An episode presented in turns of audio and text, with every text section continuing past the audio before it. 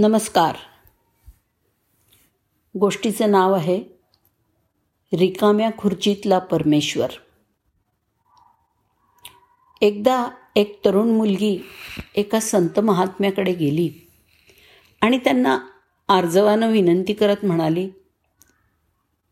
माझे बाबा गेले अनेक महिने आजारी असल्यामुळे त्यांना स्वतःहून काहीच हालचाल करता येत नाही. आणि ते रुग्णशय्येला अगदी खिळून आहेत. तुम्ही एकदा त्यांना येऊन भेटाल का? त्यावरती ते करुणासागर असलेले संत म्हणाले का नाही? नक्कीच येईन मी.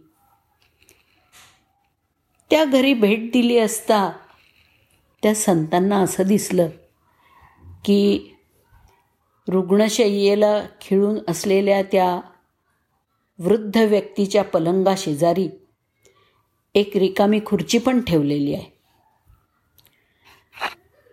त्या खुर्चीकडे पाहत संत म्हणाले हां तुम्ही कदाचित मी येण्याचीच वाट पाहत होता असं दिसतंय.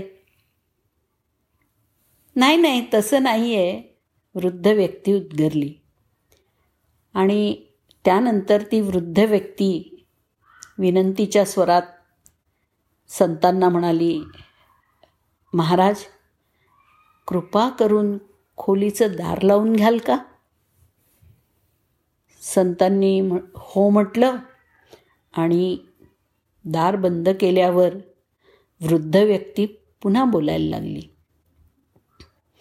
खरं सांगायचं तर या क्षणापर्यंत मी या रिकाम्या खुर्चीचं रहस्य कोणापुढेही उघड केलेलं नाही.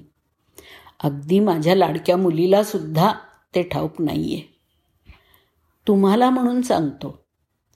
संपूर्ण आयुष्यभर प्रार्थना कशी करतात ते मला कधीच समजलं नाही. नित्य नियमाने देवळात जाण्याचा परिपाठ कटाक्षानं पाळूनसुद्धा मला प्रार्थनेचा खरा अर्थ कधी समजलाच नाही. पण चार एक वर्षापूर्वी माझा एक मित्र मला भेटायला आला आणि त्यांनी मला सांगितलं की मी माझी प्रार्थना थेट परमेश्वरालाच सांगू शकतो. त्या मित्राने मला सांगितलं की आपल्यासमोर एक रिकामी खुर्ची ठेवायची. आणि तिथं प्रत्यक्ष परमेश्वरच स्थानापन्न झालेलं आहे असं समजून समोर कोणी असताना आपण जसं त्या व्यक्तीशी संवाद साधतो ना तसाच संवाद त्या खुर्चीत बसलेल्या परमेश्वराशी साधायचा. परमेश्वर आपली प्रत्येक प्रार्थना अगदी काळजीपूर्वकपणे ऐकत असतो बरं. माझ्या मित्राचा हा सल्ला मी जसा जसा न चुकता पाळायला लागलो तसा तसा तो सल्ला मला अधिकच आवडायला लागला. त्यानंतर आता रोज दोन तास मी परमेश्वराशी गप्पा मारत असतो. मात्र माझा हा संवाद माझ्या लेकीच्या दृष्टीला पडू नये याची मी दक्षता पण घेत असतो. कारण जर रिकाम्या खुर्चीकडे पाहून मी गप्पा मारतोय असं तिनं पाहिलं तर तिचा गैरसमज होईल की आजारामुळे माझ्या डोक्यावर परिणाम झाला आहे त्या वृद्ध व्यक्तीचे हे शब्द ऐकून संत महात्मे अगदी हेलावून गेले. प्रेम आणि भावनांचं मिश्रण असणारे अश्रू त्यांच्या डोळ्यातनं व्हायला लागले. आपल्या आश्रमात परतण्यापूर्वी संतांनी त्या वृद्ध व्यक्तीच्या माथ्यावरती आपला वरदहस्त ठेवला आणि म्हणाले तुम्ही सर्वोच्च पातळीची भक्ती करत आहात. तुमच्या या साध्या भोळ्या भक्तीमध्ये खंड पडू देऊ नका. पाच दिवसांनी त्या वृद्ध व्यक्तीची मुलगी संतांना भेटण्यासाठी त्यांच्या आश्रमात गेली. आणि वंदन करून तिनं त्यांना सांगितलं महाराज त्या दिवशी तुमच्याशी भेट झाल्यामुळे माझ्या बाबांना अगदी खूप आनंद झाला. पण काल सकाळी ते देवाघरी गेले. त्या दिवशी मी कामासाठी निघण्यापूर्वी त्यांना त्यांनी मला हाक मारली आणि मोठ्या प्रेमाने त्यांनी माझ्या कपाळावरती ओठ टेकवले. यापूर्वी कधीही न दिसलेल्या एक प्रकारच्या आत्मिक आनंदाचं आणि शांततेनं त्यांचा चेहरा अगदी न्हावून गेला होता. पण त्यांच्या डोळ्यात मात्र अश्रू होते.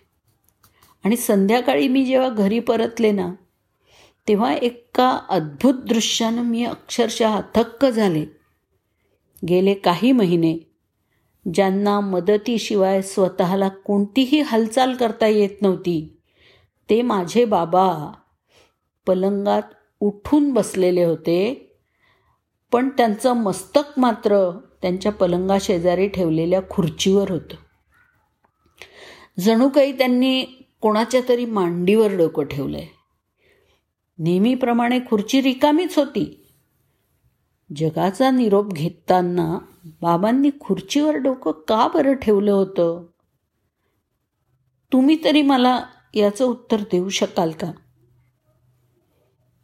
त्या वृद्ध व्यक्तीच्या मृत्यूची वार्ता ऐकून संत महात्मे ढसढसा रडायला लागले आणि आपले दोन्ही हात आकाशाकडे उंचावून ते कळवळून परमेश्वराची प्रार्थना करायला लागले की हे प्रभो जेव्हा या जगाचा निरोप घेण्याचा माझा क्षण येईल तेव्हा मी देखील या मुलीच्या बाबांसारखाच निरोप घ्यावा. एवढीच कृपा करा माझ्यावर.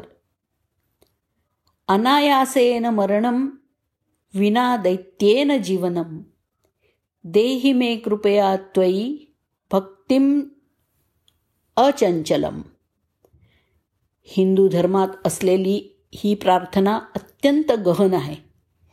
या प्रार्थनेद्वारे भक्तानं प्रभूकडे तीन इच्छा मागितल्या आहेत. कोणत्याही शारीरिक वेदनांविना मृत्यू प्राथमिक आवश्यकतांची पूर्तता होईल असं साधं आयुष्य आणि कोणत्याही प्रसंगी डगमगणार नाही अशी प्रभूचरणावरती अढळ श्रद्धा. प्रभूच्या मांडीवर डोकं ठेवून जगाचा निरोप घ्यायचा असेल तर प्रत्येक क्षणी तो सर्वत्र आहे हा विश्वास आधी निर्माण करायला हवा. असं ज्याला जमलं त्याला परमेश्वराचं प्रेम प्राप्त करणं अशक्य नाहीच. आणि मानवी जन्माची हीच तर इतिकर्तव्यता आहे. धन्यवाद.